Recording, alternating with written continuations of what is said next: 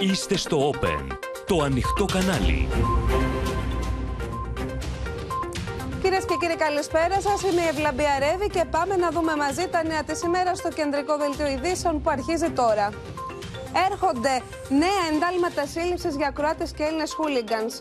Τουρκοκύπροι με προστασία κατοχικών δυνάμεων επιτέθηκαν σε οικιανόκρανου του ΟΗΕ στην νεκρή ζώνη. Έντονη αντίδραση της Αθήνας. Καταδίκη από την Ευρωπαϊκή Ένωση.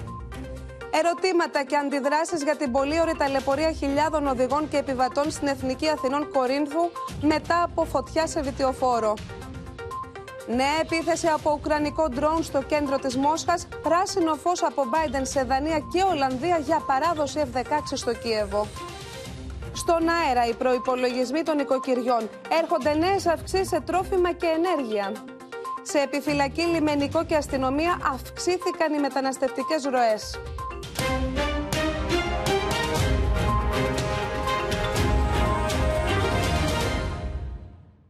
Σοβαρότατα επεισόδια σημειώθηκαν σήμερα το πρωί στην νεκρή ζώνη στην Κύπρο, κοντά στην Πύλα, όταν κατοχικές αρχές επιτέθηκαν σε μέλη της ειρηνευτικής δύναμης του Οργανισμού Ηνωμένων Εθνών.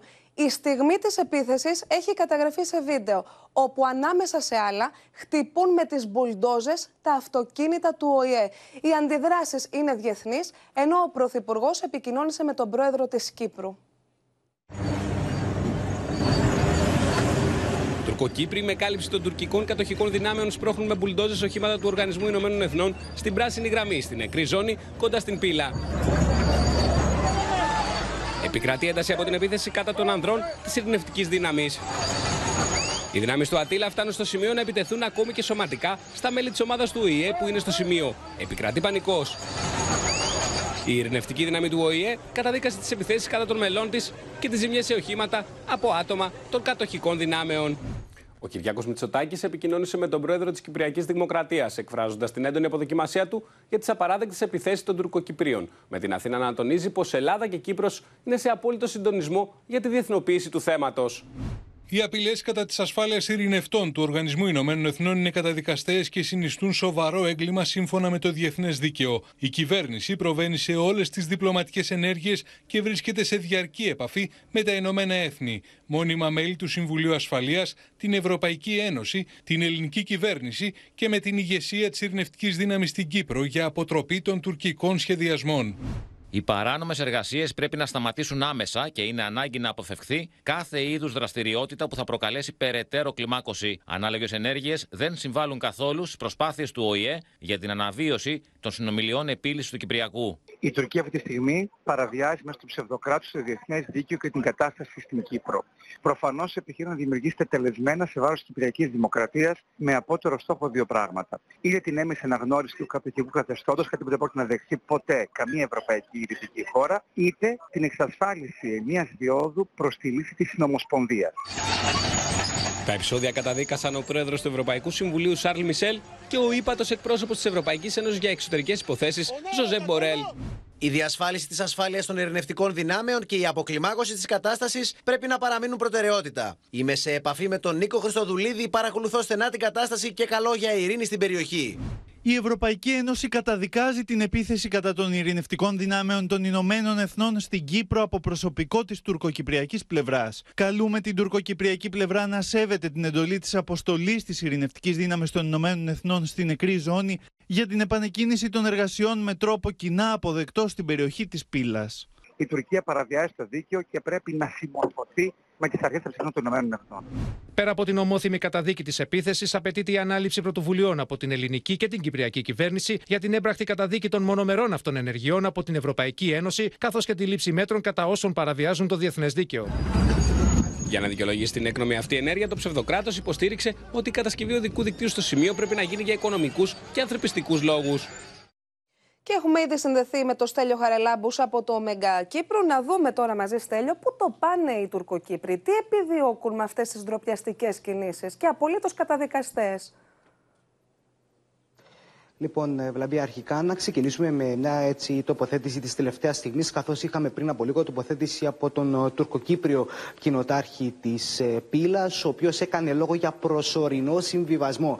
Και κρατάμε την λέξη προσωρινό και τι εννοεί με αυτό. Εννοεί ότι για την ώρα οι εργασίες θα συνεχιστούν σε ένα ορισμένο σημείο και δεν θα, περνάει, δεν θα περάσουν οι εργασίες τους διάνεξη του δρόμου από την νεκρή ζώνη. Ωστόσο, όπως είπε, πρόκειται για προσωρινό συμβιβασμό, μη αποκλείοντας βεβαίως οι εργασίες να προχωρήσουν σε μεταγενέστερο στάδιο και προς την ε, νεκρή ζώνη. Και αυτό γιατί η δυναμική παρέμβαση των μελών ε, του ΟΗΕ που βρίσκονται στην Κύπρο σταμάτησε την Τουρκία από το να προχωρήσει σε αυτή την ενέργεια η οποία θα έθετε νέα τετελεσμένα ενώπιον της Κυπριακής Δημοκρατίας. Τώρα πέραν από τα προφανή βεβαίως υπήρχαν και άλλες επιδιώξεις από πλευράς Τουρκίας και κατοχικού καθεστώτος και δίνει αυτές τις επιδιώξεις και αγραφεί αυτές τις επιδιώξεις σε τοποθετήσεις του κοινοτάρχης, ο Ελληνοκύπριος κοινοτάρχης ε, της ε, Πύλας, ο οποίος ανέφερε ότι η περιοχή εκεί που η Τουρκία θέλησε να ανοίξει τον δρόμο είναι μια μεγάλη περιοχή η οποία είναι, ε, είναι καλλιεργήσιμη. Υπάρχουν χωράφια τα οποία μπορούν να καλλιεργηθούν και καλλιεργούνται αυτή τη στιγμή τόσο από Ελληνοκύπριους γεωργούς όσο και από Τουρκοκύπριους γεωργούς. Και γίνεται εύκολο αντιληπτό ότι με την διάνοιξη, εάν η Τουρκία προχωρούσε στην διάνοιξη του εν λόγω δρόμου, με πολύ μεγάλη έκταση θα περνούσε κατευθείαν ουσιαστικά σε τουρκοκυπριακά και τουρκικά χέρια. Επίσης, στο σημείο υπάρχει και ένα φυλάκιο, ένα εγκαταλειμμένο φυλάκιο. Και κάζεται ότι με την διάνοιξη του εν λόγω δρόμου η Τουρκία και ο κατοχικός στρατός θα αποκτούσε άμεση πρόσβαση προς το συγκεκριμένο φυλάκιο. Κάτι βεβαίως που προκαλεί έντονη ανησυχία. Ενώ η διάνοιξη του δρόμου θα ωφελούσε και το λαθρεμπόριο που γίνεται ε, μέσω των κατεχομένων για διάφορα είδη, καθώς επίσης και για την παράνομη μετανάστευση, καθώς θα ήταν μια δίωδος η οποία δεν θα ελέγχεται από κανένα και θα μπορούσε οποιοδήποτε να περάσει από το σημείο, είτε μεταφέροντας λαθρέα υλικά είτε οτιδήποτε, ακόμα και λαθρομετανάστες, κάτι που βλέπουμε να γίνεται σε διάφορα γκρίζα σημεία στις νεκρές ζώνες ανά το Παγκύπριο. Και είναι κάτι βεβαίως που δεν θα ήθελε με τίποτα η Κυπριακή Δημοκρατία. Κρατάμε για την ώρα την δυναμική παρέμβαση των Ηνωμένων Εθνών, οι οποίοι σταμάτησαν τα νέα τετελεσμένα που ήθελε να βάλει στην ε, περιοχή η Τουρκία. Και βεβαίως κρατάμε και την τοποθέτηση του τουρκοκύπριου κοινοτάρχη της Πύλας, ο οποίος έκανε λόγο για προσωρινό συμβιβασμό. Και η λέξη προσωρινός έχει ιδιαίτερη σημασία, καθώς δεν αποκλείεται σε μεταγενέστερο στάδιο να δούμε ξανά τα ίδια σκηνικά στην ε, νεκρή ζώνη στην Πύλα. Πάντως, το μόνο σίγουρο είναι ότι πρέπει να μπουν στη θέση τους. Είναι πολύ σημαντική αυτή η πρόκληση και άκρος σοβαρή. Σε ευχαριστούμε πολύ. Στην υπόθεση δολοφονίας του Μιχάλη Κατσούρη, συνελήφθη μετά από ένταλμα σύλληψης χούλιγκαν που φέρεται να έχει καταγραφεί σε βίντεο από κάμερα ασφαλείας τη μοιραία νύχτα και να συμμετέχει στα επεισόδια.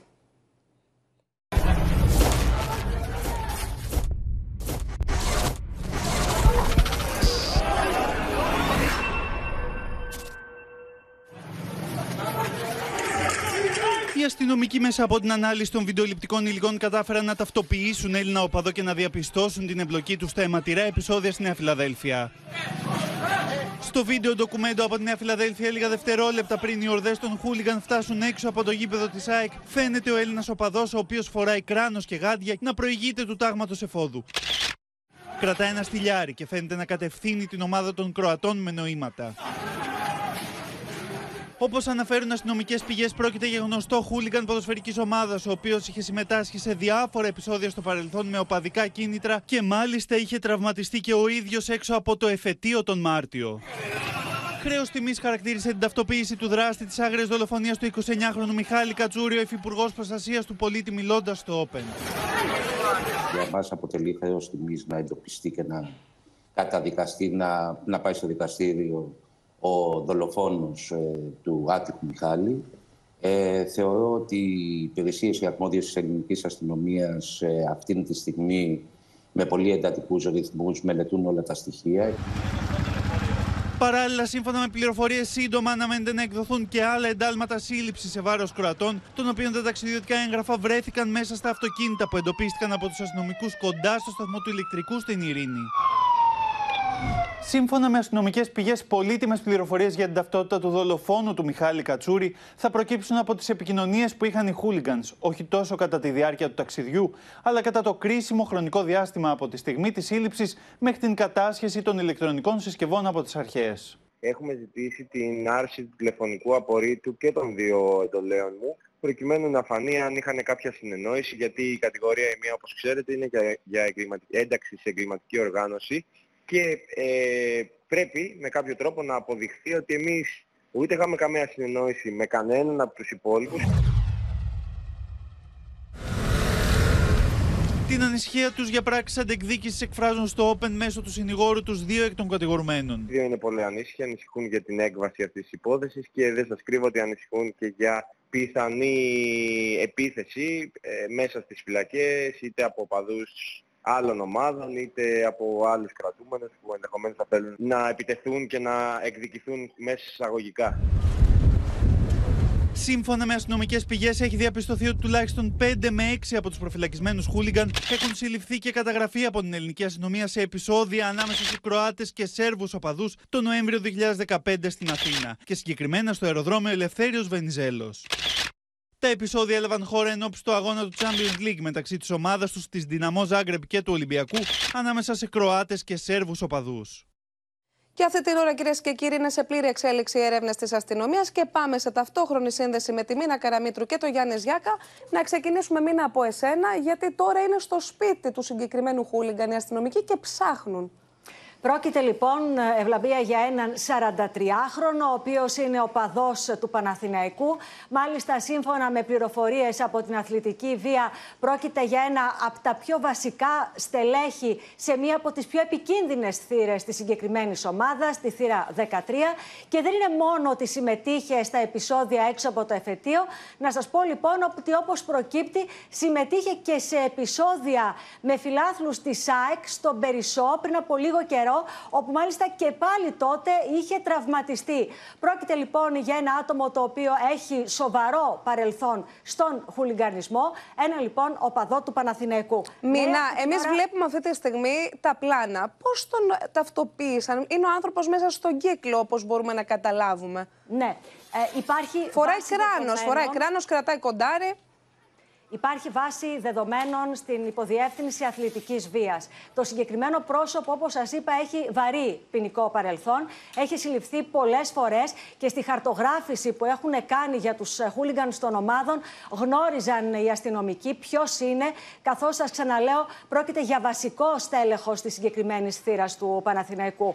Ε, όταν λοιπόν πήραν καρέ-καρέ και άρχισαν να βλέπουν όλα τα βίντεο και να εξετάζουν όλα τα πρόσωπα που ήταν εκεί, αναγνωρίζουν γνωρίστηκε. Μάλιστα, πρέπει να σας πω ότι εδώ έχουν παίξει πολύ σημαντικό ρόλο και πληροφορίες που φτάνουν κατά καιρούς ε, στην συγκεκριμένη ε, υποδιεύθυνση και έτσι κατάφεραν να φτάσουν στην ταυτοποίησή του. Δεν θα είναι όμως μόνο, ε, μόνο αυτή η ταυτοποίηση. Από ό,τι μαθαίνουν με τον ίδιο ακριβώς τρόπο, μέσα από τα βίντεο δηλαδή, η έρευνα προχωρά και θα έχουμε τις επόμενες ημέρες και άλλες ταυτοποιήσει προσώπων οι οποίοι ήταν στην αιματηρή επίθεση στην Νέα Φιλαδέλφια. Όσον αφορά τώρα ποιο ρόλο ρόλο είχαν. Να σας πω ότι αρχίζουν πια να ξεδιαλύνουν ότι πέντε άτομα, πέντε Έλληνες φαίνεται να ήταν η βασική ε, συνεργή ε, των Κροατών. Φαίνεται να ήταν τα πρόσωπα με τα οποία συνομιλούσαν μαζί τους και φυσικά πρόσωπα τα οποία επίσης ήταν στην αιματηρή επίθεση στην ε, Νέα Φιλαδέλφια. Ε, επίσης να σας πω ότι στο μικροσκόπιο έχουν μπει κι άλλοι σε σημασμένοι ε, hooligans, ε, άτομα τα οποία στο παρελθόν έχουν απασχολήσει τις αστυνομικές αρχές και γι' αυτό εδώ και λίγα 24 ώρα λένε αστυνομικοί ότι αφού δεν κατάφεραν ε, να βγάλουν ε, κάποια στοιχεία από το DNA πάνω στο σώμα του 29χρονου Μιχάλη, προσπαθούν μέσα από μια άλλη οδό ανακριτική να μπορέσουν να εντοπίσουν, να απομονώσουν το πρόσωπο αυτό το οποίο μαχαίρωσε και σκότωσε τον 29χρονο Μιχάλη. Και την ίδια ώρα μήνα οι αρχές προσπαθούν να μην έχουμε και τίποτα χειρότερο και γι' αυτό αύριο η εισαγγελέας θα δώσει το παρόν στον κρίσιμο αγώνα της ΑΕΚ με την Δυναμό Ζάγκρεπ και πάμε στο Γιάννης Γιάκα για να μας πεις Γιάννη και περισσότερα για αυτή την απόφαση. Και όχι μόνο αύριο, Ευλαμπία. Στους επόμενους αγώνες τόσο της ΑΕΚ όσο και του Παναθηναϊκού θα είναι παρόντες εισαγγελικοί λειτουργοί. Μάλιστα, οι εισαγγελικοί λειτουργοί θα συμμετέχουν ακόμα και στις συσκέψεις των αρμόδιων φορέων εν ώψη των αγώνων αυτών και εν ώψη της λήψης μέτρων σχετικά με την οπαδική βία. Όπως όμως μας λένε αρμόδιες εισαγγελικές πηγές, ο ρόλος των εισαγγελέων δεν είναι να υποδείξουν στους αστυνομικούς πώς να κάνουν τη δουλειά τους, αλλά η αρμοδιότητά τους σχετίζεται με την τήρηση της νομιμότητας. Και ένα 24ωρο για να σε ευχαριστήσουμε και εσένα και τη Μίνα. Πριν από την κρίσιμη αναμέτρηση της ΑΕΚ με την δυναμό Ζάγκρεπ, όλες στην ελληνική ομάδα βρίσκονται σε επιφυλακή για να αποτρέψουν τυχόν επεισόδια. Το παιχνίδι έχει ξεχωριστό συμβολισμό και η ΠαΕ ΑΕΚ κάλεσε και θα παρευρεθεί στο γήπεδο η οικογένεια του αδικοχαμένου Μιχάλη Κατσούρη. Η ρεβάνς στη ΣΑΕΚ με την δυναμό Ζάγκρεπ πλησιάζει και η κυτρινόμαυρη ΠαΕ μετατρέπει το παιχνίδι με τους Κροάτες σε ημέρα μνήμης του Μιχάλη Κατσούρη, τιμώντας έτσι τον αδικοχαμένο φίλο της ομάδας. Y nosotros, los entrenadores, los futbolistas, somos parte de un espectáculo que se le brinda a la gente. Entra en la cabeza cuando se pierde una vida en el fútbol. Το Σάββατο το βράδυ, στο γήπεδο έξω από το οποίο έχασε τη ζωή του ο Μιχάλης, θα βρεθεί η οικογένεια του 29χρονου. Η ΠαΕΑΕΚ ανακοινώνει πως το μάτι του Σαββάτου με την δυναμό Ζάγκρεπ στην ΟΠΑ Παρένα θα φιλοξενηθεί η οικογένεια του εδικοχαμένου Μιχάλη Κατσούρη. Είναι το λιγότερο που μπορούμε να κάνουμε σε πρώτη φάση για να γίνει σαφές πως η απώλεια του Μιχάλη είναι μια απώλεια της οικογένειας της ΑΕΚ και ότι η οικογένειά του είναι και δική μας οικογένεια. was a really bad situation. We're going to try our best. How can we say to to deliver for the family? Hopefully, this can bring some uh, closure to them. And for what I can say is condolences to the family, most important. Οι δράσεις της ΑΕΚ όμως δεν σταματούν εκεί. Η μνήμη του Μιχάλη θα μείνει ισόβια στη Νέα Φιλαδέλφια, μιας και η Ένωση προχωρά σε μια αξιέπαινη κίνηση. Με πρωτοβουλία της ΠαΕΑΕΚ δρομολογείται η ονοματοδοσία εις μνήμη του Μιχάλη οδού πλησίων του γηπέδου μας. Στο όνομα του Μιχάλη Κατσούρη θα δοθούν παράλληλα και τρεις υποτροφίες σε αριστεύσαντες επανελίνειε, οι οποίες θα καλυφθούν πλήρως από την ομάδα της ΑΕΚ, η οποία προανήγγειλε και άλλες εκδηλώσεις μνήμης αλλά και χαράς του ποδοσφαίρου στην πλατεία του ΑΕΤΟΥ στη Νέα Φιλαδέλφια. Στην Ένωση, η προσοχή όλων έχει στραφεί τις τελευταίες ημέρες στα ζητήματα ασφαλείας, καλώντας τον κόσμο της ομάδας να παραμείνει ψύχρεμος και να μην υπάρξουν αντιδράσεις εναντίον της αποστολής των Κροατών. Δεν θα έπρεπε να φοβούνται οι Κροάτες. Δεν διανύσαμε εμείς 1400 χιλιόμετρα να πάμε στην Κροατία να χτυπήσουμε. Πιστεύω ότι θα πρέπει να αισθανθούν και αυτοί ότι έχουν ευθύνες. Οι Κροάτες προπονήθηκαν το πρωί πριν την αναχώρησή τους με προορισμό την Αθήνα. Ενώ στη χθεσινή προπόνηση, αρκετοί φίλοι της Δυναμό βρέθηκαν στο πλευρό της ομάδας τους με τους παίκτες του Ιγκορ Μπίσκαν να χειροκροτούν στο φινάλε τους οπαδούς. Και πάμε στον Πάνο Βόγλη, γιατί πάνω στοίχημα για όλους είναι η περιφρούρηση του αγώνα. Απόλυτα ακριβές αυτό που λες. Αυτό είναι που τρέμει η ομάδα της ΑΕΚ, ΠαΕ ΑΕΚ, και προσπαθεί με ανακοινώσεις, με κατηδίαν επαφέ με τους οργανωμένους και γενικότερα με όποιον τρόπο έχει στη διάθεσή της η ομάδα του Δημήτρη Μελισανίδη να μπορέσει να ερεμήσει όσο γίνεται τον κόσμο. Ένα μάτσε βλαμπία που δεν θα έπρεπε να γίνει, το λέγαμε και χθες. Ένα μάτσε ούτε το πρώτο θα έπρεπε να γίνει, αφού έχουμε ένα τραγικό γεγονός. Η UEFA ολιγόρησε και έριξε τον μπαλάκι στις ομάδες να περιφρουρήσουν μια κατάσταση που είναι έκρηθμη. Στο Ζάγκρεπ δεν είχαμε ευτυχώς έκτροπα, αλλά εκεί υπήρχε και άλλος φόβος. Μην κάνουν και δεύτερο περιστατικό εκείνη. Στην Αθήνα, αυτή τη στιγμή η ΑΕΚ κάνει ό,τι μπορεί, ό,τι περνάει από το χέρι της για να είναι ήρεμα τα πράγματα σε ένα γήπεδο καμίνι, σε ένα γήπεδο με μια ηλεκτρισμένη ατμόσφαιρα και σε ένα γήπεδο, όπως είπες και εσύ νωρίτερα και είδαμε και στο βίντεο, που θα βρίσκεται και η οικογένεια του Μιχάλη Κατσούρη. Εκεί εστιάζει και η ΑΕΚ την προσπάθειά της να ερεμήσει τους πάντες και με την ανακοίνωση που έβγαλε και ένα κομμάτι αυτής της ανακοίνωσης μικρό μπορούμε να δούμε τώρα. Γιατί αυτό που θέλει η ΑΕΚ τι είναι, να πάνε όλοι στο γήπεδο, να απολαύσουν το παιχνίδι, να δουν την ε, ομάδα τους να νικάει και να παίρνει την πρόκριση και φυσικά να γιορτάσουν, γιατί αυτό είναι το βασικό ζητούμενο την πρόκριση στην επόμενη φάση. Τίποτα δεν θα τιμήσει, λέει η ΑΕΚ, τη μνήμη του Μιχάλη το βράδυ του Σαββάτου, εκτός από το να προκριθούμε και να μην θέσουμε την ΑΕΚ σε οποιοδήποτε κίνδυνο. Όλα θα είναι όπως πρέπει, αν βγάλουμε από το μυαλό μας οτιδήποτε άλλο εκτός από τον αγώνα και την προσπάθεια για πρόκριση με θερμή στήριξη της ομάδας. Αυτό απαιτεί πάνω απ' όλα η τιμή στη μνήμη του Μιχάλη μας. Εκεί λοιπόν είναι ο μεγάλος αγώνας των διοικούντων. Αύριο θα δούμε τι θα γίνει. 10 παρατέταρτο αγώνας. Οι Κροάτες έχουν έρθει ήδη εδώ και δύο ώρες. Είναι στην Αθήνα η βλαμπία. και έχουν καταλήσει προφανώς στο ξενοδοχείο που μένουν στο κέντρο της Αθήνας. Και αυτοί δεν εμφανίζονται πουθενά. Αυτό ξέρουμε. Κάναν προπόνηση στην Κροατία, κάναν συνέντευξη τύπου στην Κροατία, ήρθανε το μεσημέρι κάτω από άκρα μυστικότητα, έφυγε το Πούλμαν και από το αεροδρόμιο. Το οποίο και, το βλέπουμε τώρα. Πολύ σωστά. Η κάμερα του Open ήταν εκεί και προσπάθησε να εξασφαλίσει όσο Βλέπουμε πιο... ότι έχει και πάρα πολύ ισχυρή αστυνομική φύλαξη. Βλέπουμε περιπολικά οχήματα της αστυνομίας και μπροστά, τουλάχιστον έξι μπορώ να μετρήσω, να είναι μπροστά από το πούλμαν που μεταφέρει αυτή τη στιγμή την αποστολή των κρατών στη χώρα μας και άλλα τόσα από πίσω, ειδικά οχήματα της αστυνομίας, ακόμη και κλούβες και αυτό δείχνει ακριβώς αυτό που περιέγραφες και εσύ πάνω Βόγλη, ότι φοβούνται για τα χειρότερα και ότι δεν θέλουν να, εν πάση περιπτώσει, να δημιουργηθεί το παραμικρό. Κλείνοντας, να πω μόνο ότι στην ΑΕΚ γίνεται μια μεγάλη προσπάθεια ο κόσμος να μην χάσει το μυαλό του, όχι τόσο με την κρατική αποστολή όταν φτάσει, που ελπίζουν όλοι ότι θα υπάρχουν τα δρακόντια, τα δρακόντια μέτρα και δεν θα γίνει τίποτα. Στο γήπεδο είναι αύριο το απόγευμα κατά τις 7.30, αλλά και με τους αστυνομικούς, οι οποίοι, όπως λέει η ΑΕΚ, θέλουν να κάνουν τη δουλειά τους, πρέπει να κάνουν τη δουλειά τους. Μην έχετε πρόβλημα με την αστυνομική φύλαξη, με τους αστυνομικούς ε, άνδρες και γυναίκες. Εκεί που πρέπει να εστιάσετε είναι στην ομάδα μας και στη στήριξή της. Και ελπίζουμε να πάνε όλα καλά. Σε ευχαριστούμε. Η κυβέρνηση δίνει μεγάλη βαρύτητα στα νέα μέτρα κατά της οπαδικής βίας που ανακοίνωσε ο Πρωθυπουργός, με την αντιπολίτευση πάντως να εντείνει την κριτική της. Λίγες ημέρες μετά τις ανακοινώσεις του Πρωθυπουργού για τη λήψη μέτρων στα γήπεδα και εν αναμονή της ένορκης διοικητικής εξέτασης για τις ευθύνες των αστυνομικών αρχών, η κυβέρνηση δηλώνει αποφασισμένη να βάλει τέλος στην οπαδική βία και στο φαινόμενο του χολιγανισμού. Θα είμαστε αμήλικτοι σε φαινόμενα ε, αθλητικής βίας, ε, θα οδηγηθούμε σε κλείσιμο θυρών, θα, θα οδηγηθούμε σε τιμωρίες ομάδων και θα φτάσουμε ακόμα και στο έσκατο μέτρο, αν χρειαστεί, που θα είναι ο αποκλεισμός των ελληνικών ομάδων από τις ευρωπαϊκές είναι...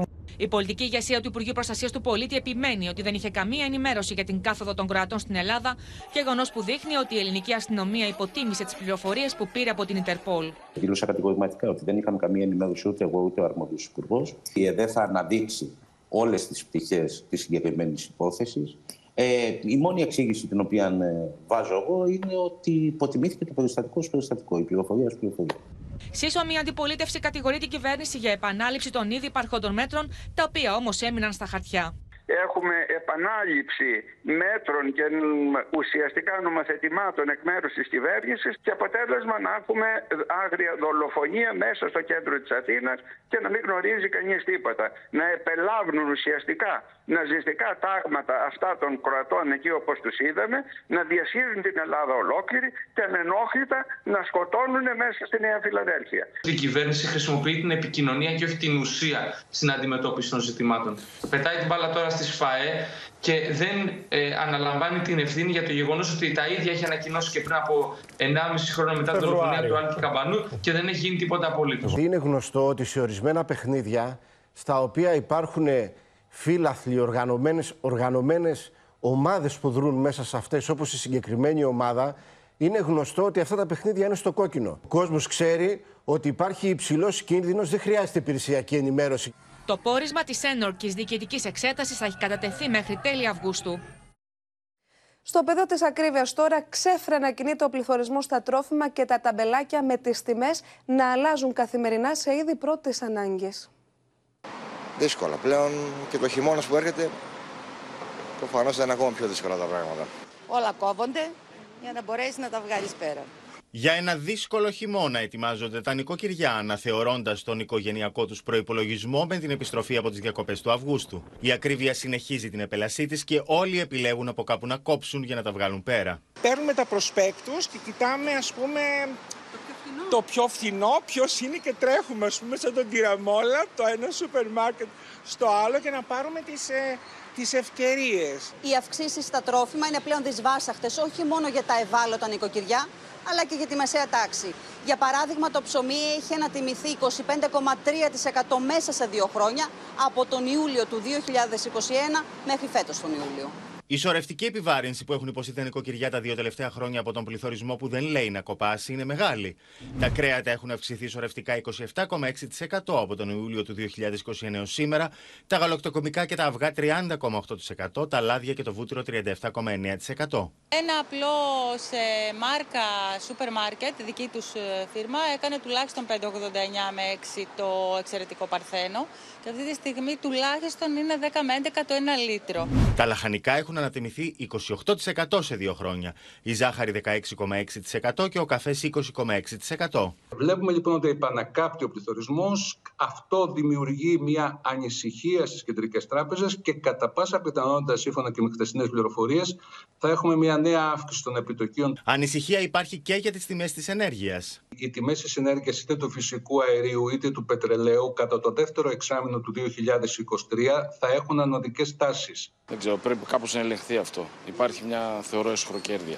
Κύκλοι του Υπουργείου Οικονομικών πάντως βάζουν κόφτη στην παροχολογία και κρατούν χαμηλά την μπάλα, ξεκαθαρίζοντας πως δεν υπάρχει κουμπαρά για νέα μέτρα και νέες παροχές με σημαντικό δημοσιονομικό αποτύπωμα. Σε κράτος εν κράτη, εντωμεταξύ, έχει εξελιχθεί το θέμα με τις ξαπλώστρες στη χώρα μας. Στη Ρόδο έφτασαν στο σημείο να καταπατήσουν χαρακτηρισμένο αρχαιολογικό χώρο. Αυτή είναι η παραλία της Αγίας Αγάθης στην περιοχή Χαράκη της Ρόδου, όπου δύο beach bar έχουν καλύψει με ξαπλώστρες και ομπρέλες σχεδόν το σύνολο της παραλίας. Οι συγκεκριμένες επιχειρήσεις λειτουργούν χωρίς καμία απολύτως άδεια, καθώς είναι προστατευόμενος αρχαιολογικός χώρος. Αυτό το οποίο συμβαίνει στη Ρόδο ε, ξεπερνάει νομίζω τελικά οτιδήποτε συμβαίνει σε όλη τη χώρα. Υπάρχει μια κοινή υπουργική απόφαση που υπογράφεται από τρεις υπουργούς, βγαίνει effect, προσδιορίζεται επακριβώς ο χώρος και σήμερα όλα αυτά λειτουργεί κανονικά η επιχείρηση χωρίς κανένα πρόβλημα. Στο φύλλο εφημερίδας της κυβέρνησης με ημερομηνία 10 Μαρτίου 2023, ανάμεσα στις περιοχές που εξαιρούνται της παραχώρησης της απλής χρήσης Αιγιαλού, βρίσκεται η παραλία της Αγίας Αγάθης, η οποία εξαιρείται ρητά Γι' αυτό και δεν δημοπρατήθηκε από την κτηματική υπηρεσία Δωδεκανήσων, η οποία μάλιστα έχει εκδώσει και πρωτόκολλο κατεδάφισης. Ένα μεγάλο πρόβλημα είναι ότι η αποκεντρωμένη διοίκηση Αιγαίου που έχει την ευθύνη για τις κατεδαφίσεις ε, δεν, ε, δεν παρεμβαίνει. Στο άναρχο τοπίο με σωρία παραβάσεων για τη χρήση του Αιγιαλού έρχεται να προσθεθεί μία ακόμη αυθαίρετη όσο και παράλογη απέτηση κάποιων επιχειρηματιών να υποχρεώνουν τους λεόμενου, οι οποίοι ενώ πληρώνουν ξαπλώστρες και ομπρέλες, να αγοράζουν μόνο δικά τους προϊόντα. Δεν προβλέπεται πουθενά τέτοια απαγόρευση, λένε έμπειροι νομικοί και αυτοδιοικητικοί στο Open. Για τα καταστήματα υγειονομικού ενδιαφέροντος ισχύει η Υπουργική Απόφαση 91-534 του 2017, όπου πουθενά δεν προβλέπεται η απαγόρευση σε οποιοδήποτε καταναλωτή να καταναλώνει οποιοδήποτε άλλο προϊόν. Δεν υπάρχει καμία νομοθεσία που να το λέει αυτό το πράγμα και είναι αυθαίρετη και μάλλον τρομοκρατούν τον κόσμο και δεν γνωρίζει από την νομοθεσία. Κάνουμε του Θεού, δηλαδή αν είσαι μωρό παιδί δεν θα έχεις στροφή, θα πάρεις το αυτό. Και όλα αυτά ενώ συνεχίζεται το ιδιότυπο κρυφτό μεταξύ κάποιων επιχειρηματιών που εκμεταλλεύονται εμπορικά τις παραλίες της Νάξου. Βίντεο και φωτογραφίες μελών του κινήματος πολιτών του νησιού αποδεικνύουν ότι όταν φεύγουν οι ελεκτικοί μηχανισμοί, προστίθεται ξαπλώστρες και ομπρέλες. Βλέπουμε κάτι να συμβαίνει μπροστά στα μάτια μας, το οποίο δεν μας δίνει και την αίσθηση ότι ε, το κράτος δικαίου ε, μπορεί να ε, επέμβει σε σοβαρές παραβάσεις και παρανομίες. Στις παραλίες της Ανατολικής Αττικής, μετά από ελέγχους της Εθνικής Αρχής Διαφάνειας, την περασμένη Κυριακή διαπιστώθηκε ότι 8 στις 10 επιχειρήσεις που εκμεταλλεύονται εμπορικά τον Αιγιάλο παραβιάζουν τους όρους των συμβάσεων παραχώρησης. Και έχουμε ήδη συνδεθεί με τον Άρη Κουτσιούκη, γιατί Άρη θα μας πεις μια ακόμη ιστορία του παραλόγου, με θύμα αυτή τη φορά μια μάνα στην Καβάλα. Μια νέα καταγγελία λοιπόν έρχεται στο φως της δημοσιότητας Ευλαμπία. Μια μητέρα με τα δύο της παιδιά, 6 και 9 ετών, πήγε για μπάνιο στους αμόλοφους Καβάλας. Όπως ε, λέει η ίδια λοιπόν, πήγε να αφήσει το αυτοκίνητό της κοντά σε beach bar της περιοχής για να πάνε για μπάνιο στο ελεύθερο κομμάτι της παραλίας. Εκεί λοιπόν, όπως καταγγέλει, υπάλληλος του καταστήματος την ενημέρωσε ότι απαγορεύεται να αφήσει το αυτοκίνητό της αν δεν πάει για μπάνιο στη συγκεκριμένη επιχείρηση. Μάλιστα, εκείνη του εξηγεί ότι θα πάει με τις ομπρέλες για λίγη ώρα, για λίγες ώρες με τα παιδιά και ότι λόγω της αυξημένης κίνησης δεν μπόρεσε να βρει σε κάποιο άλλο σημείο, του ζήτησε να πληρώσει την αξία ενός καφέ για, το συγκεκριμένο, για τη συγκεκριμένη επιχείρηση και να της επιτρέψει να αφήσει το αυτοκίνητο. Εκείνος, αυτό που της απάντησε, όπως πάντα καταγγέλει, είναι ότι αν το αφήσει εκεί, όταν επιστρέψει θα βρει τα λάστιχα του αυτοκινήτου σκασμένα. Όπως λέει η γυναίκα, ταράχτηκε, ενημέρωσε την αστυνομία το 100. Εκείνη της είπαν ότι θα πρέπει να μιλήσει με το τοπικό αστυνομικό τμήμα. Ο αξιωματικός υπηρεσίας την ενημέρωσε ότι μπορεί να κάνει μήνυση για απειλή και ότι θα κάνει συστάσεις στο κατάστημα. Δεν γνωρίζει, λέει, αν ο συγκεκριμένος χώρος ανήκει στην επιχείρηση και είναι χώρος ε, στάθμευσης. Δεν υπήρχε δηλαδή κάποια ειδική σήμανση στην περιοχή. Τελικά, για να τη επιτρέψουν να αφήσει το αυτοκίνητο, μίλησε με κάποιον άλλο υπάλληλο, πλήρωσε 7 ευρώ ως εικονική είσοδο στο συγκεκριμένο κατάστημα και μπόρεσε να πάει για μπάνιο με τα δύο της παιδιά. Όπως λέει, θα προχωρήσει σε καταγγελία και στον τοπικό Δήμο Παγκαίου. Και πολύ καλά θα κάνει άρα. Εδώ μιλάμε για πρακτικές που θυμίζουν τη νύχτα. Σε ευχαριστούμε.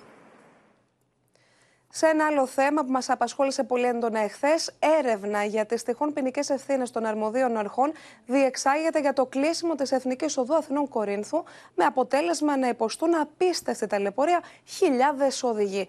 Ποινική δίωξη την ίδια ώρα σε βαθμό πλημελήματος ασκήθηκε σε βάρος του οδηγού του βιτιοφόρου και το θέμα πυροδότησε πολιτικές αντιδράσεις. Ουρές πολλών χιλιόμετρων. Τεράστια κίνηση, απίστευτη ταλαιπωρία των οδηγών. Για αρκετές ώρες, χιλιάδες οχήματα παρέμειναν εγκλωβισμένα μετά τη φωτιά που ξέσπασε σε βιτιοφόρο στη Νέα Εθνική Οδό στο ύψος της κακιάς σκάλας. Εγώ έφτασα περίπου στο 63ο χιλιόμετρο ε, από Κόρινθο προς Αθήνα. Γύρω στις 4 παρά 20. Είμαι ακόμα εδώ. Πραγματικά είναι απελπιστική εικόνα. Δείτε εδώ την ουρά χιλιόμετρων ε, πριν τα διόδια της Ελευσίνας, εδώ που ε, έχει διακοπεί η κυκλοφορία. Φανταστείτε τώρα μπροστά μου, είναι μητέρα, είναι γονιός με δύο μικρά παιδιά, τους δίνουμε νερό, δεν έχουν air condition στο αυτοκίνητό τους, φέρνουμε τα παιδιά στο δικό μας αυτοκίνητο, κλαίει η μαμά. Η πυροσβεστική κατάφερε να προσεγγίσει το σημείο και έζησε τη φωτιά. Ενώ μετά από λίγο ξεκίνησε η διαδικασία μετάγγιση του υγραερίου.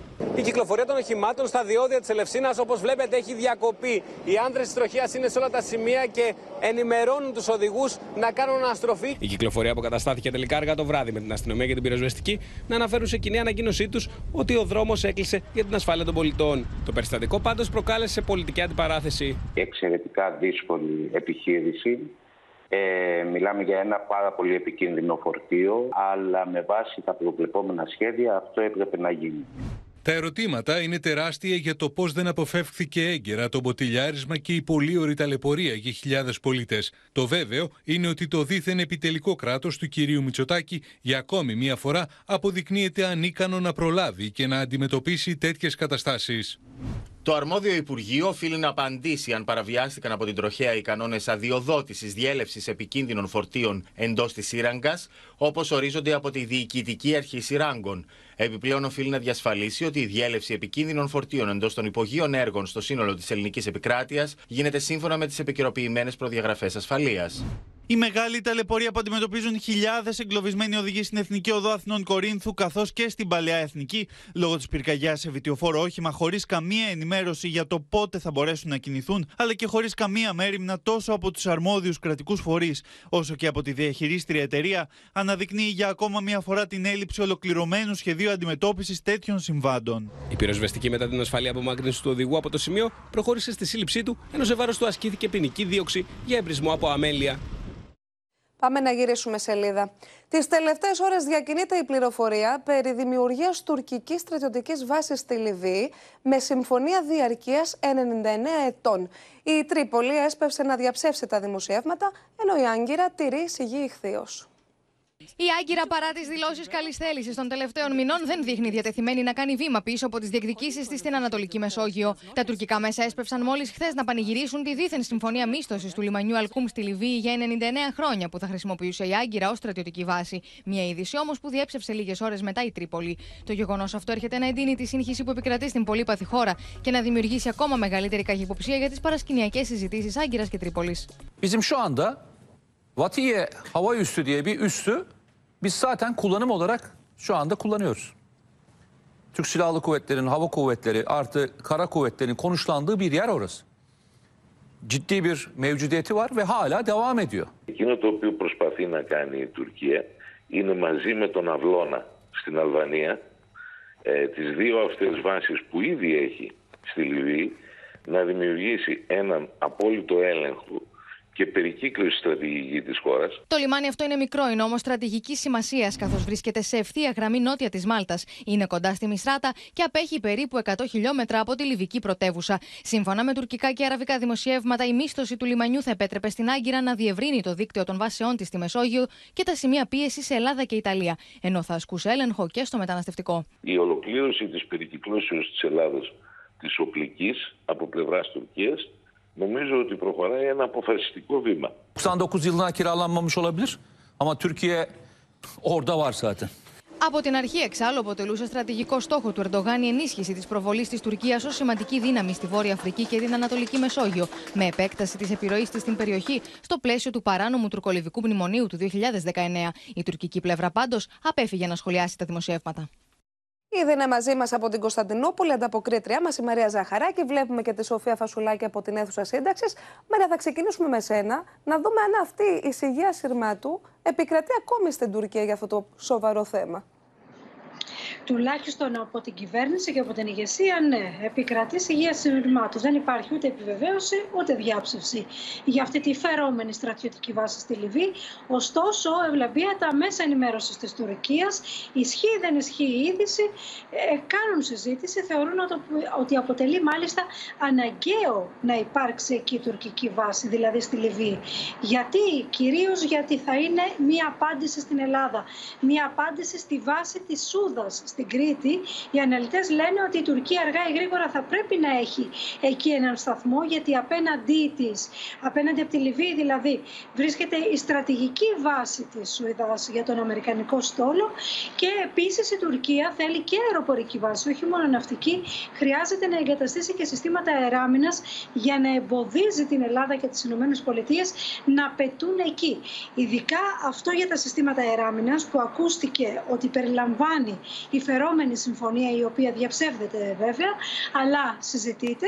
Οδήγησε λοιπόν στο να σκεφτούν κάποιοι εδώ ότι μήπως εκεί στη Λιβύη τοποθετηθούν οι S-400 που δεν τους θέλει η Αμερική να τους έχει η Τουρκία. Η Άγκυρα λοιπόν θεωρεί αναγκαία μια τέτοια βάση στη Λιβύη πρακτικά γιατί, γιατί η Τουρκία θα μπορεί να ελέγχει την περιοχή της Κρήτης από αέρος και από θαλάσσης. Είναι στρατηγική επομένω μια τέτοια κίνηση και αργά ή γρήγορα θα γίνει. Έτσι τουλάχιστον προβλέπουν στην Τουρκία στη συζήτηση που έχει ανοίξει μετά την είδηση παρόλο που τη διέψευσε η Λιβύη γιατί, γιατί πρέπει η Τουρκία να απαντήσει στην Κρήτη με κάποιο τρόπο και τι υπάρχει απέναντι από την Κρήτη η Λιβύη την οποία ελέγχει σε μεγάλο πολιτικό βαθμό η, η Άγκυρα σε μια περίοδο που συζητούν οι δύο πλευρές. Πάντως, όπου υπάρχει καπνός, συνήθως υπάρχει και φωτιά. Να πάμε τώρα και στη Σοφία Φασουλάκη, γιατί ένα δείπνο στους ηγέτες των Δυτικών Βαλκανίων θα παραχωρήσει ο Πρωθυπουργός τη Δευτέρα. Και Σοφία, ποιοι θα είναι παρόν και ποιοι δεν θα είναι; Αυτή η πρόσκληση, όπως πολύ σωστά είπες, Ευλαμπία, που απίφθινε ο Πρωθυπουργός στους ηγέτες των Δυτικών Βαλκανίων, ένα δείπνο που θα γίνει τη Δευτέρα με θέμα τη διεύρυνση και την ενταξιακή πορεία των χωρών των Δυτικών Βαλκανίων έκρυβε εκπλήξεις αλλά και ειδήσεις. Και γιατί το λέω αυτό; Γιατί ενώ προσκλήθηκαν και απάντησαν θετικά ο πρόεδρος της Σερβίας, ο πρόεδρος του Μαυροβουνίου, ο πρωθυπουργός της Βόρειας Μακεδονίας, η πρωθυπουργός του Κωσόβου και η πρόεδρος του Συμβουλίου Υπουργών της Βοσνίας Ερζεγοβίνης, η Αλβανία, αν και προσκλήθηκε σε επίπεδο προέδρου, τελικά δεν θα εκπροσωπηθεί σε αυτό το δείπνο, δεν θα παραστεί, δεν θα συμμετάσχει. Γεγονός που δεν αποκλείεται, Ευλαμπία, όπως καταλαβαίνεις, να συνδέεται και με, τις, με, τις, με την πρόσφατη ένταση που με τον, με τον Μπελέρη, Σοφία, και το ερώτημά μου είναι αν δεν προσκαλέσαμε τον Έντι Ράμα λόγω αυτού. Όχι. Ο Έντι Ράμα δεν προσκλήθηκε. Προσεκλήθη μόνο ο Αλβανός πρόεδρος, ο οποίος τελικά δεν θα εκπροσωπηθεί. Πρέπει όμως να σου πω και κάτι ακόμα. Ότι στο δείπνο θα μετάσχουν ηγέτες που είναι ήδη μέλη. Ο Πρωθυπουργός της Βουλγαρίας, της Ρουμανίας, αλλά και ο Πρωθυπουργός της Κροατίας. Ο οποίος, όπως πολύ καλά θυμάσαι, είχε αδειάσει τον Κροάτι πρόεδρο, τον κύριο Μιλάνοβιτς, μετά τις δηλώσεις που είχε κάνει, τις συνεχείς και εμπριστικές δηλώσεις που είχε κάνει μετά την προφυλάκηση των 100 πέντε χούλιγκαν στις ελληνικές φυλακές. Ναι, νομίζω, Σοφία, θυμόμαστε όλοι τις εμπριστικές του δηλώσει. Είναι και πολύ πρόσφατες ούτως ή άλλως. Παρόντος λοιπόν όλοι αυτοί εκτός από την Αλβανία. Σε ευχαριστούμε πολύ. Έκτακτη σύσκεψη πραγματοποιήθηκε στην Κομωτινή για να καθοριστεί ο τρόπος που οι αρχές θα μπορούν να χρησιμοποιούν από εδώ και πέρα καρφιά προκειμένου να ακινητοποιούν τα οχήματα αδίστακτων διακινητών. Το τελευταίο διάστημα καταγράφονται αυξημένες μεταναστευτικές ροές τόσο στον Εύρο όσο και στο Αιγαίο. Στέλεχοι του λιμενικού διασώζουν 90 μετανάστες οι οποίοι επιβαίνουν σε ιστιοφόρο έξω από την Αμοργό. Σε άλλο περιστατικό, χθες το βράδυ στη Λέσβο βοηθούν 21 μετανάστες ανάμεσά τους και μωρά να κατέβουν από το σκάφος του λιμενικού, με το οποίο τους διέσωσαν καθώς επέβαιναν σε φουσκωτή βάρκα. Νωρίτερα είχαν διασώσει άλλα 11 άτομα πάλι στη Λέσβο στην περιοχή Αγριελιά. Στη Λέρο 20 άτομα βγήκαν στην παραλία και στη συνέχεια έβαλαν φωτιά στη βάρκα, με τους λιμενικούς να συλλαμβάνουν δύο από αυτούς, το χειριστή και εκείνον που άναψε φωτιά στο σκάφος. Οι μεταναστευτικές ροές στο Αιγαίο παρουσιάζουν έξαρση. Μόνο το τελευταίο 48ωρο εντοπίστηκαν και διασώθηκαν 133 άτομα σε τέσσερα διαφορετικά περιστατικά. Ο εισαγγελέας Εφετών Θράκης συγκάλεσε έκτακτη σύσκεψη μετά τα περιστατικά με τους επικίνδυνους διακινητές που κινούνται ακόμη και στο αντίθετο ρεύμα και ήδη μετράμε δύο νεκρούς ανυποψίας στου οδηγούς. Με τη συμμετοχή υψηλόβαθμων αστυνομικών και δικαστικών αλλά και στελεχών από την Εγνατία Οδό και αναζητείται το νομικό πλαίσιο για τη χρήση των καρφιών που θα κινητοποιούν τα οχήματα των διακινητών. Είναι χρέος της αστυνομίας να βρει τους τρόπους και σε κάθε περίπτωση δεν θα μπορούμε να τους δημοσιοποιήσουμε και στους διακινητές. Είχαν προηγηθεί διαμαρτυρίες κατοίκων αλλά και το πράσινο φως από τον εισαγγελέα πρωτοδικών Αλεξανδρούπολης για τη χρησιμοποίηση των κινητών καρφιών προκειμένου να σταματούν τους αδίστακτους διακινητές. Δεν υπάρχει άνθρωπος που δεν ε, κινδυνεύει από τις διελεύσεις αυτών των καμικάζι. Αυξημένες ροές αλλά και συλλήψεις καταγράφονται και στον Εύρο. Τις πρώτες 16 μέρες του Αυγούστου του 2022 είχαν συλληφθεί 47 διακινητές που μετέφεραν 227 παράτυπους μετανάστες. Το αντίστοιχο διάστημα φέτος οι αστυνομικοί πέρασαν χειροπέδες σε 56 διακινητές, 20% περισσότερους από πέρυσι, ενώ εντοπίστηκαν 283 μετανάστες, καταγράφοντας αύξηση 25%.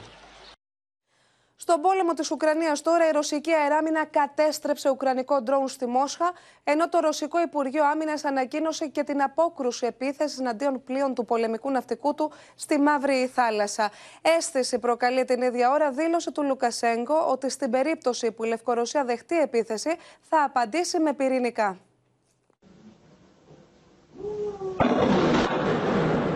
Εκρήξεις ακούγονται στη ρωσική πρωτεύουσα μέσα στη νύχτα. Ο Δήμαρχο τη Μόσχα αναφέρει ότι ουκρανικό ντρόουν επιχείρησε να φτάσει στην πόλη. Η ρωσική εράμινα όμω το κατέριψε. Εκείνο κατέπεσε σε εκθεσιακό κέντρο χωρί να υπάρξουν ζημιέ ή θύματα. Это пятно от взрыва, и вот сбоку стена разрушена. Уже все, уже все разъехались. В целом пожарки тут их штук 7 было. Вот. Сейчас только криминалисты. Λίγο νωρίτερα, το Ρωσικό Υπουργείο Άμυνας ανακοίνωσε ότι η φρεγάτα Πούτλιβη και το περιπολικό Μπούκοφ του Ρωσικού πολεμικού ναυτικού άνοιξαν πύρ εναντίον ναυτικού ντρόουν που επιχείρησε να τους επιτεθεί κοντά στην Κρυμαία. Με τις μάχες στο Ανατολικό Μέτωπο αναμένονται, αίσθηση προκαλούν οι δηλώσεις του στενού συμμάχου του Πούτιν, Αλεξάνδρ Λουκασέγκο. Ο πρόεδρος της Λευκορωσίας, αφού τονίσει ότι θα στηρίξει τη φίλη Ρωσία αν του ζητηθεί, διαμηνύει ότι δεν θα διστάσει να ανοίξει το πυρηνικό του πλωστάσιο αν παραστεί ανάγκη. Если со стороны Польши, Литвы, Латвии начнется агрессия против нашей страны, мы ответим мгновенно всем тем, что у нас есть. Понимаю, что у нас э, кое-что есть. Значит, ядерное оружие действительно не будет применено, которое у нас находится в Беларуси. В противном случае зачем сюда завозили, если против нас не будет агрессии? Если только против нас будет совершен акт агрессии, нападения на Беларусь, Και όλα αυτά την ώρα που δημοσίευμα του Reuters θέλει τον Άντωνι Μπλίνκεν να μιλά για έγκριση αποστολή των μαχητικών F-16 στην Ουκρανία από την Ολλανδία και τη Δανία. Ο επικεφαλή τη Αμερικανική διπλωματία, σύμφωνα με το δημοσίευμα, διαβεβαιώνει του δύο ομολόγου του με επιστολή του τόσο για έγκριση αποστολή με ταχείε διαδικασίε, όσο και για τι εγγυήσει ασφαλεία που ζητούν οι δύο χώρε για την εκπαίδευση των Ουκρανών πιλότων. Έχουμε συνδεθεί με τον ανταποκριτή μας στη Μόσχα, τον Θανάση Αβιερινό. Βλέπουμε και την Αδαμαντία Λιόλιου. Και ερχόμαστε σε ένα Αδαμαντία, γιατί υπάρχουν σχόλια στην Αμερική για τις επιλογές που κάνει η Ουκρανία στον πόλεμο και μάλιστα στην Κρυμαία. Υπάρχει εντατικοποίηση των των επιθέσεων από την Ουκρανική πλευρά στην Κρυμαία, ακόμη και στην γέφυρα της Κρυμαίας. Έτσι λοιπόν, ένα δημοσίευμα του CNN που επικαλείται Αμερικανούς αξιωματούχους ε, ενημερώνει πως ε, αντιμετωπίζουν οι Αμερικανοί αξιωματούχοι με ιδιαίτερο σκεπτικισμό και προβληματισμό τις απόπειρες αυτές από την πλευρά του Κιέβου. Να πούμε μάλιστα πως η Κρυμαία είναι ιδιαίτερα στρατηγικής ε, σημασίας ε, Χερσόνησο λόγω της θέσης στη Μαύρη Θάλασσα, ενώ μάλιστα απόπειρες χτυπήματος είχαμε και στην γέφυρα της ε, Κρυμαίας, που είναι ιδιαίτερα σημαντική για τον ανεφοδιασμό των ρωσικών δυνάμεων. Έτσι λοιπόν, Αμερικανοί αξιωματούχοι, μιλώντας στο CNN, λένε πως ε, οι συγκεκριμένες απόπειρες επιθέσεων επηρεάζουν μεν την ισορροπία των ρωσικών δυνάμεων, ωστόσο δεν καταφέρουν κάτι ιδιαίτερα καθοριστικό για τον πόλεμο και πιθανόν θα ήταν πολύ καλύτερο οι Ουκρανικές δυνάμεις να επικεντρωθούν στην αντεπίθεσή τους, που είναι το πιο σημαντικό και το πιο κρίσιμο την παρούσα χρονική στιγμή. Στην καλύτερη περίπτωση, όπως λένε με τα πλήγματα αυτά, αποσπάται η προσοχή, ωστόσο δαπανώνται πόροι. Ενώ μάλιστα λένε Αμερικανοί αξιωματούχοι πως ε, τις τελευταίες μέρες έχουμε και απόπειρες να χτυπηθούν αποθήκες ρωσικού εξοπλισμού στην χερσόνησο της Κρυμαίας με αμερικανικούς πυράβλους Χάιμαρς. Επομένως, αντιμετωπίζεται από την αμερικανική πλευρά με ιδιαίτερο προβληματισμό η ενέργεια αυτή του Κιέβου. Ιδιαίτερα σημαντική εξέλιξη όμως, ευλαμπία είχαμε και στο θέμα των F-16 μετά από την έγκριση των ΗΠΑ της Αμερικής για την αποστολή των F-16 από την Δανία και την Ολλανδία. Πλέον έχουμε ενημερωθεί πως η Δανία ενημερώνει πως το πρόγραμμα εκπαίδευσης των Ουκρανών πιλότων σε F-16 ξεκινάει στο τέλος αυτού του μήνα, οπότε δρομολογούνται τα πράγματα με το συνασπισμό χωρών που έχουμε. Και κλείνοντας μόνο, πριν από λίγο έχουμε ενημερωθεί ότι ο Ρουμάνος Πρωθυπουργός ενημέρωσε ότι το 60% των Ουκρανικών σιτηρών θα περνούν μέσα από το ρουμανικό έδαφος προκειμένου να γίνεται η διανομή τους στις υπόλοιπες χώρες του κόσμου. Με αυτόν τον τρόπο, λοιπόν, προσπαθεί να βελτιώσει και η Ρουμανία το δίκτυό της για να γίνονται οι εξαγωγές κατάλληλα, καθότι η Ρωσία έχει αποχωρήσει από τη συμφωνία για τα σιτηρά. Ε, και μήπως παίζουν και οι τιμές, αλλά να πάμε τώρα και στο Θανάση Αυγερινό. Γιατί Θανάση ακούσαμε και τον Λουκασέγκο, αλλά έχει πει και άλλα πράγματα και έχει μιλήσει και για τις ρωσικές εφεδρείες. Καλησπέρα από τη Μόσχα, όπου η αποκάλυψη της ημέρας ήρθε από τη Λευκορωσία, στην πρωτεύουσα της οποίας ο Αλεξάνδρου Λουκασέγκο δήλωσε και μάλιστα σε Ουκρανέζα δημοσιογράφο ότι η Ρωσία έχει ήδη έτοιμη, έχει εκπαιδεύσει δηλαδή και περιμένει μια εφεδρεία για τη δική της αντεπίθεση που αποτελείται από 250.000 άνδρες εξοπλισμένους με τα τελειότερα όπλα που διαθέτει αυτή τη στιγμή ο Ρωσικός στρατός. Ο κύριος Λουκασέγκο υπογράμμισε ότι είναι μάταιες οι προσπάθειες του Κιέβου να επιδιώκει, να κερδίσει, να νικήσει μια χώρα 150 εκατομμυρίων όπως είπε. Οι απώλειες του Κιέβου αυτή τη στιγμή είναι 8 άνδρες έναντι ενός της Μόσχας και ε, εκτίμησε ότι το Κίεβο έχει χάσει 45.000 σε νεκρούς και τραυματίες στρατιώτες στο δίμηνο που υποτίθεται ε, διαρκεί αυτή η αντεπίθεσή του. Κατά τον κύριο Λουκασέγκο η Ρωσία έχει στόχο και θα καταλάβει τελικά τον Νικολάευ, την Οδυσσό και θα ενώσει τα εδάφια αυτά με την υπερθνιστερία. Μάλιστα είπε ότι η Πολωνία επίσης τρίβει τα χέρια της και ετοιμάζεται να αποσπάσει και να θέσει υπό τον έλεγχό της τη Δυτική Ουκρανία.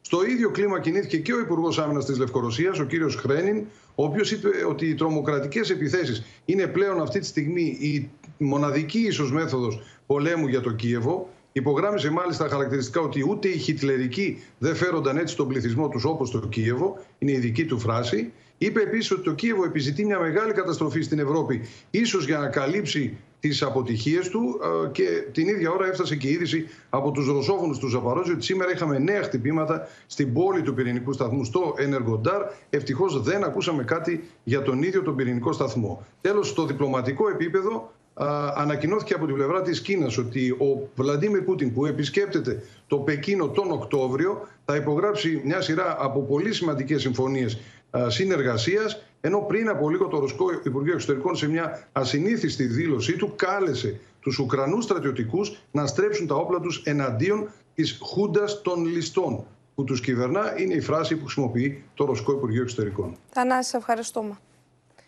Τεράστιο σκάνδαλο ταράζει το Βρετανικό Μουσείο και μας αφορά. Υπεύθυνος των αρχαίων ελληνικών θησαυρών απολύθηκε γιατί έβγαζε στο σφυρί αντικείμενα ανεκτήμητης αξίας και μάλιστα στο eBay ακόμη και για 40 λίρες. Είναι εξαιρετικά λυπηρό, τόνισε η Υπουργός Πολιτισμού Λίνα Μενδώνη. Θύελα αντιδράσεων έχει προκαλέσει η αποκάλυψη κλοπής αντικειμένων ανεκτήμητη αξίας από υπάλληλο μέσα στο Βρετανικό Μουσείο. The museum has fired Peter Higgs, its curator of Mediterranean cultures. He'd worked there for 30 years. Η υπόθεση που συγκλονίζει το Βρετανικό Μουσείο χαρακτηρίζεται ως μεγαλύτερη παραβίαση ασφαλείας στη σύγχρονη ιστορία του. My concern would be that the museum have tried to keep this in-house and deal with the deal with it themselves. They've discovered items missing, then they've sacked an employee, and it's only after that that matters have come into the public domain. Ο άνθρωπος που κρύβεται πίσω από την κλοπή είναι ο Πίτερ Τζον Higgs. Πρόκειται για ανώτερο επιμελητή του μουσείου και έφορο του ελληνικού τμήματος, που φέρεται να αφαίρεσε κοσμήματα και ημιπολύτιμους λίθους που χρονολογούνται από τον 15ο αιώνα π.Χ. Μάλιστα, κάποια από αυτά τα αντικείμενα τα πουλούσε στο eBay. Gold, jewelry, and semi precious stones were among the items reported missing, stolen, or damaged. Στο Βρετανικό Μουσείο φυλάζονται και τα γλυπτά του Παρθενώνα, παρά το διαχρονικό αίτημα τη Αθήνα για την επιστροφή του στην Ελλάδα. With the criticism of the British Museum over the Elgin marbles, the, uh, you know, the, the, over the, the Parthenon uh, sculptures, you know, Greece regards as having been stolen from them in the British Museum, and for the British Museum saying we've had stuff stolen, we want we want to get our stuff back. Um, the, the irony is, is, is blatant out. Τη δική τη απάντηση στην κλοπή των κοιμηλίων έδωσε και η Υπουργό Πολιτισμού Λίνα Μενδώνη. Είναι εξαιρετικά λυπηρό και ιδιαίτερα σοβαρό το γεγονός που πρόσφατα γνωστοποίησε το Βρετανικό Μουσείο. Το Υπουργείο Πολιτισμού παρακολουθεί με πολύ μεγάλη προσοχή την εξέλιξη του θέματος. Έρευνα για την υπόθεση έχει ξεκινήσει και το Τμήμα Οικονομικού Εγκλήματος της Μητροπολιτικής Αστυνομίας του Λονδίνου. Αδιανόητο. Πάμε σε άλλες ιδέε από το διεθνή χώρο, ξεκινώντας από την Κολομβία, όπου σεισμός μεγέθου 6,3 ρίχτερ ταρακούνησε την πρωτεύουσα. 6,3 ρίχτερ συγκλονίζουν την Μποκοτά. Η πρωτεύουσα της Κολομβίας σύεται ολόκληρη. Εργαζόμενοι κρύβονται κάτω από τα γραφεία για να προφυλαχθούν. Κάτοικοι βγαίνουν έντρομοι στους δρόμους για να σωθούν. Σιρήνες της αστυνομίας ακούγονται παντού. Y miremos también lo que pasó hace unos momentos cuando se registró este primer movimiento. Μια γυναίκα σε κατάσταση πανικού πηδάει από τον έκτο όροφο πολυκατοικίας και βρίσκει τραγικό θάνατο. Από τις σεισμικές δονήσεις μια εκκλησία καταραίει στην πολιτεία Ζούλια στη Βενεζουέλα, κοντά στα σύνορα με την Κολομβία. Ακολουθούν αρκετοί μετασυσμοί, ο χειρότερος εκ των οποίων είχε μέγεθος 5,7 βαθμών της κλίμακας Ρίχτερ. Miren esto, está temblando otra vez, miren esto. Είναι η στιγμή που ένα ολόκληρο σπίτι στην Ινδία καταραίει συμπαρασύροντας πια άλλα κτίρια μαζί του. Επικρατεί πανικός. Οι βροχοπτώσεις διαρκείας προκάλεσαν εκτεταμένες κατολιστήσεις και πλημμύρες, με αποτέλεσμα δρόμοι να βυθιστούν σε τόνους λάσπης.